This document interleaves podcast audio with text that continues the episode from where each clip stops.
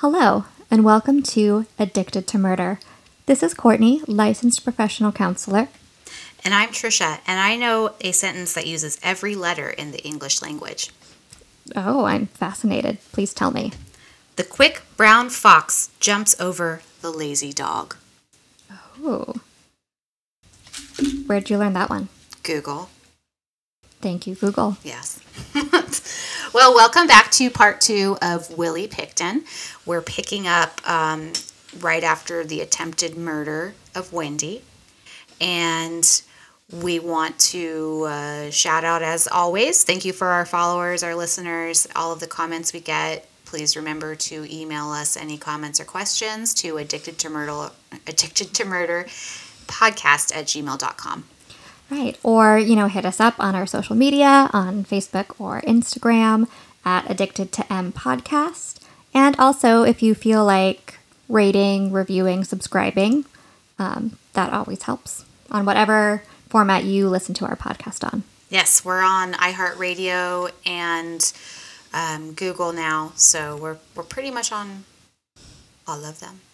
Almost. Almost all of them. Okay. All right, so here we go. So a worker on the farm, his name is Bill Hiscox, would share that over a three-year time he noticed women visitors of the farm would go missing. In nineteen ninety-nine, a former farmhand of Willie, Scott Shubb, notified Vancouver police that a drug-addicted mother he had spoken with had seen a body of a woman hanging in the slaughterhouse of the farm. She would later deny the story when questioned, but much further down the line, she did verify the story, citing she was afraid to talk at the time because she needed money and drugs from Willie. This woman was also interviewed in the pig farm, and um, she lived at the house at the time, and they had gone together to go pick up a hooker, brought the hooker back. Willie and the hooker went in one room. She went into another room.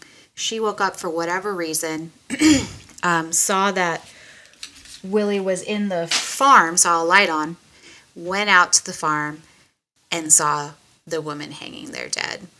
And Willie, from what she said, threatened her and said that she would be right next to him, uh, next to her if she said anything. So that, coupled with her drug addiction, is what kept her quiet. Another close friend of Pickton told Hiscox that she saw identification paraphernalia and women's clothing at the farm, but when police questioned her, she too did not spill about what she had seen. So Courtney, can you explain to us how addiction can make people justify not coming forward with information about a possible murderer in their midst? Absolutely, yeah. So people stay quiet for many different reasons, and when drug addiction is involved, it just adds more incentive to not rock the boat, right? They may be afraid that if they talk to the police, they'll be arrested themselves for having drugs on them or drug-related crimes. Um, they may not want to lose their supplier by turning them in. They may be afraid of retaliation, particularly when a gang like the Hells Angels are involved. So, like, the risk of being murdered for being a snitch is mm-hmm. very real. Yeah.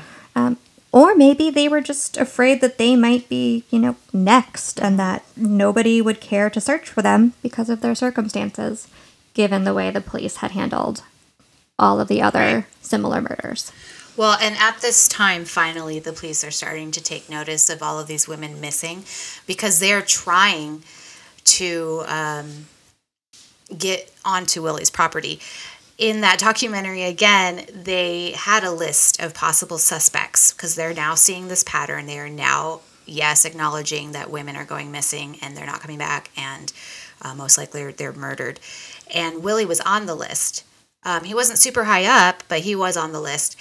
And because of that pre- previous um, arrest. But they didn't have enough concrete evidence or an eyewitness account to to do to get a warrant. So eventually, though, in February of two thousand two, a former employee of the Pickton Farm came forward to the police and had told them that they that he had seen illegal firearms in Pickton's trailer. And this was enough for the police to get a search warrant.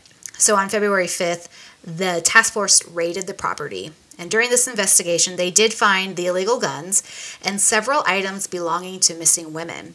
They were able to arrest Pickton on a weapons charge, but allowed him to be out on bail with the stipulation that he could not return to the farm as the investigation was ongoing.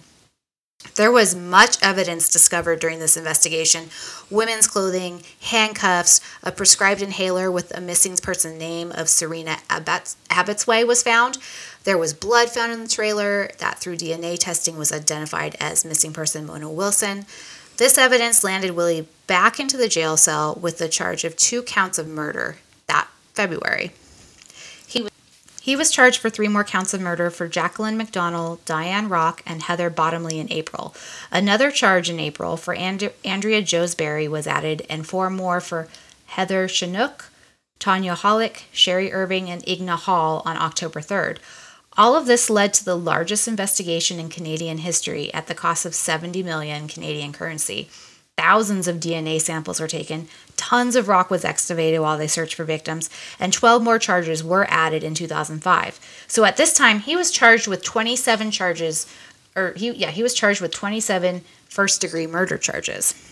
Sadly, many of these bodies were so badly decomposed and eaten by pigs, yes, pigs, and insects that these victims were hard to identify. He also likely hid human remains in the barrels of animal byproduct he would take to a rendering plant and be disposed of. And to top all that off, in March of two thousand four, the Canadian government advised the public that meat bought off the Pickton farm may have had human ground in with the pig, and to be warned if they had any on hand. Yuck. Willie had told Shubb and another man named Andrew Bellwood stories of how he how he killed. He would use windshield washer fluid and needles and give it to the female addict to kill her. He would also kill prostitutes by handcuffing, strangling them, bleeding them, and gutting them before feeding them to pigs. It sounds like he would use the training he had from being a butcher and apply it to his victims. Courtney, does the way he killed his victims give us a clue on what kind of monster Willie is? We haven't delved so much into the diagnosis the, at this point as much as we did with Ted. They're vastly different people. So what is your take on Willie? So you're correct that Ted and Willie are very different in a lot of ways. So Willie's methods of handcuffing or injecting his victims likely speaks to maybe a belief or an understanding that these women would maybe probably not sleep with him by choice. So he would need to subdue them in order to control them long enough to sexually assault them. And then, once finished, killing them and dismembering their bodies may have just been kind of a, a thing that had to be done, um, kind of based on Willie's upbringing and his sort of lack of deference for life in general. Like the way his mom kind of tried to dispose of that one body. Exactly, yeah. Exactly. And so the way he would bleed out, butcher, and process the bodies of his victims was kind of exactly the same thing that he would do after killing a pig or a cow on the farm. Now, we don't have too much information about how Willie thought about the women that he killed or why he killed them, but we could guess that there was likely unresolved anger towards his mother, um, you know, for his treatment of him and her killing his pet, which may also have played a role. Um, and then along with, you know, feelings of maybe anger or resentment towards his brother for kind of all of his womanizing ways, um, and sadness at, you know, his proposal being rejected by Sandy. Um, I think there's, we just don't have as much kind of things that Willie himself mm-hmm. has said right. um, to get a a very clear idea. So this is all, of course, just speculation. Right. Yeah, there's not as much research done on him as there was with Ted. Mm-hmm. Well, Pickton pled not guilty to all charges on January thirtieth, two thousand six. During this trial, unsettling evidence was presented. This included human remains in a garbage bag, skulls that were cut in half and stuffed with hands and feet. Teeth and jawbones were found in the slaughterhouse, and a twenty-two revolver with a dildo attached that had both his and a victim's D N A on it. He claimed he used that as a silencer. Um, Courtney, do you think these were trophies? I don't really necessarily think that these were trophies. Um, the things like the driver's licenses and the inhaler with the I D and the clothing um, kind of make more sense as trophies. But it's hard to know for sure. But you know, based on what we know about Willie, I would think that the kind of leftover body parts were more just a result of carelessness. You know, he was not known for being organized or meticulous. So it's very possible that he just, you know, missed some things when he was cleaning up. And his apparent belief that he wouldn't get caught, since he hadn't been yet, would have made him not really worry about it. Right. So I don't really understand how a jury could come to this conclusion, but in his first trial of six of the of the victims, he was going to have multiple trials, he was found guilty for second-degree murder instead of the first-degree murder that he um, was sort of originally charged with. First-degree murder in Canada is intent to kill with forethought. Second-degree murder is intent to kill without forethought. This meant that he had to serve ten to twenty-five years before being possibly paroled. The judge changed the ruling after hearing many victim impact statements and made it impossible for parole until twenty-five years. My question, and I just want to know if you um, agree with me, is I feel that he had premeditated these acts. I feel that he knew that night he was going to go down and get a hooker, and he knew he was going to kill that hooker or addict at the party or, you know, whomever. I think that that was something he planned. I feel like he should have been convicted of first-degree murder. What do you think? Do you think he premeditated these acts, or do you think he spontaneously decided, oh, I'm not going to let this one go, I'm going to kill her because I feel like it right now? You know, it is hard to say for sure, right? Um, you know, if we think of it from a jury's perspective, right, because they're the ones who made that decision of mm-hmm. second-degree murder instead of first-degree, um, you know, he is the opposite of Ted, right? He's awkward and reserved, and he doesn't have those narcissistic traits that Ted had, right? So if the jury kind of didn't see him as someone capable of that kind of like calculated, cold-blooded murder, then, you know, because of his demeanor or because of his I Q, which I'm sure was brought up at the trial, um, that could have worked in his favor. And then you kind of think about the way that Willie found and killed his victims, right? Sometimes it was going for sex workers down in Vancouver. Sometimes it was taking someone back from a party on the property. Um, so it wasn't always the same M O. Um, and so that could be looked at as maybe they're just being victims of opportunity.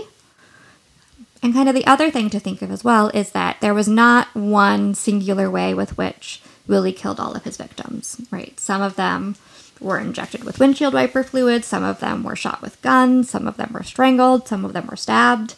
Um, so, you know, if we're comparing something like a like a Ted Bundy, who is very organized, he does the same thing pretty much every time, um, to Willie, who does kind of whatever he wants to do in that moment or whatever is available, I could see how his murders could appear to be Um, like unplanned. Well, and unlike Ted, he used his money to buy a defense lawyer and defend him. And I couldn't find how long the jury deliberated, but I'm sure it was not as quick as Ted's. I think I saw it was like two or three days. Okay. Right, mm-hmm. And Ted's first conviction was seven hours. Right. So, you know, there's something to be said for actually allowing a defense attorney, and most likely since he had millions of dollars, he got a good one, to, um, you know, represent you. So he got at least twenty-five years. And mm-hmm. What do you think about that versus what maybe he would get in the United States? Do you think that's like a short amount of time? I mean, even if it is second degree murder, it's six women. Sure. And I mean, if you think about it, it's not twenty-five years. It's life without parole until twenty-five years. So that means that after twenty-five years, he'd be up for parole, but the parole board would still have to grant him parole. Right. And right. So essentially, you know, we can assume that that's not going to happen. And so it's, It's the same, I think, as getting a life sentence. Okay, so just again, um, because of the seventy million dollars it took to excavate Bill, uh, Willie's property and find all this evidence, and then there was another thirty million dollars um, for the court cases and everything like that. So this guy cost the Canadian government one hundred six million dollars or something like that. So just throwing that out there, these assholes don't just kill women or whomever, but they also cost a lot of money to prosecute them. Yes. So as for the other twenty murders, uh, one charge was thrown out. Prosecutors said they would not proceed on the charges. They cited that even if he was convicted, he was already getting the maximum punishment by the by the law. Some of the families were relieved because they didn't want to relive it, but some of them felt like justice hadn't been served. And I I get both arguments here. Where do you fall on this line? Do you think that they should have um, proceeded with the twenty other murders prosecuted for them? You know, I think there's merit to both both sides, right? As far as the families go, I definitely feel for for the ones that don't feel like they get the justice that, you know, th- they deserved. Mm-hmm. Um, but also, if you think about the over one hundred million dollars that, you know, the government had already spent on the trial, imagine how much more... Right. A trial for another twenty victims. Right, because they were gonna they were gonna split them up into six. Mm-hmm. So yeah, that's six more trials. Or well, no, I mean yeah. six, six six victims, so mm. it would be at least three trials. Right. right. Yeah. yeah. So well, um, there was an undercover officer in jail with Willie, and he admitted Willie admitted to the undercover officer that he killed forty-nine women. So this is on tape somewhere. I wasn't able to find it, but I did find the transcripts. And I scrolled through one hundred seventy-nine pages to find this confession. Um, in the first pages, the guards are trying to get Willie to take a shower because he is nasty.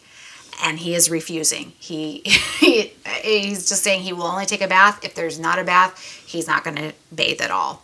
And this literally was several pages long about him talking about bathing in a bath rather than shower. So, you know, obviously that predilection was still there. Yeah, that phobia did not go away. Right. Um, but I did find where he admitted to killing two women. This was at the end of the one hundred seventy-nine page transcript, of course. Basically, it was when his lawyers came back and said he was screwed. Courtney, will you play the officer, uh, the undercover officer, and I'll play Willie in this... Um, I, I created a script from the transcript that I read. Absolutely. Let's do it. Okay. Let's take ourselves back to our drama days. I lettered in drama in high school. Yes, that's a thing. And coincidentally, I minored in theater in college. Well, sweet action. Let's dust off our acting skills and see what we do. Um, so this is, I wrote it verbatim from the transcript, and um, just... a precursor, the undercover officer curses a lot. So, listener warning. Here we go. All right. Got me. They got me on this one. No, no shit. Fuck, what have they got? Fuck all, there's old carcasses. So they have you got. You know what I'm saying? D N A. Fuck. Yeah. Oh, come on, buddy. Fuck, that's nothing. They can't finalize, though. If you if you fucking got if, if you got a fucking missing person, it's fucking pretty hard to collect D N A on that. They got D N A. Fuck, guy does it right.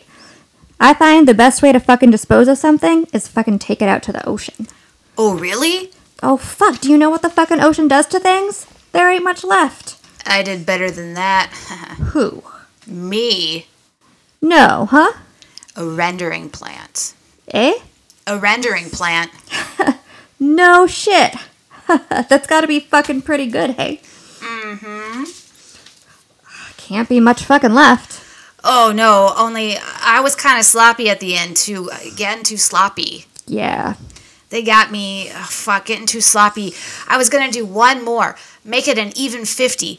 That's why I was sloppy. I just wanted one more. M- make the big five oh. End scene. Okay, so what do you think about that? The fact that he admitted to killing forty-nine women. Mm-hmm. They only found the remains of twenty-seven. That potentially means that pigs ate the people. We ate the pig. Well, not we, but, you know, people ate the pigs. Um, mm-hmm. That's disturbing. Right. It is, you know, and I think probably, you know, women started being murdered by Willie Pickton before nineteen ninety-six. Yeah. I mean, mm-hmm. the the missing persons started adding up way before that. Mm-hmm. Yeah. Do you think his brother had anything to do with it?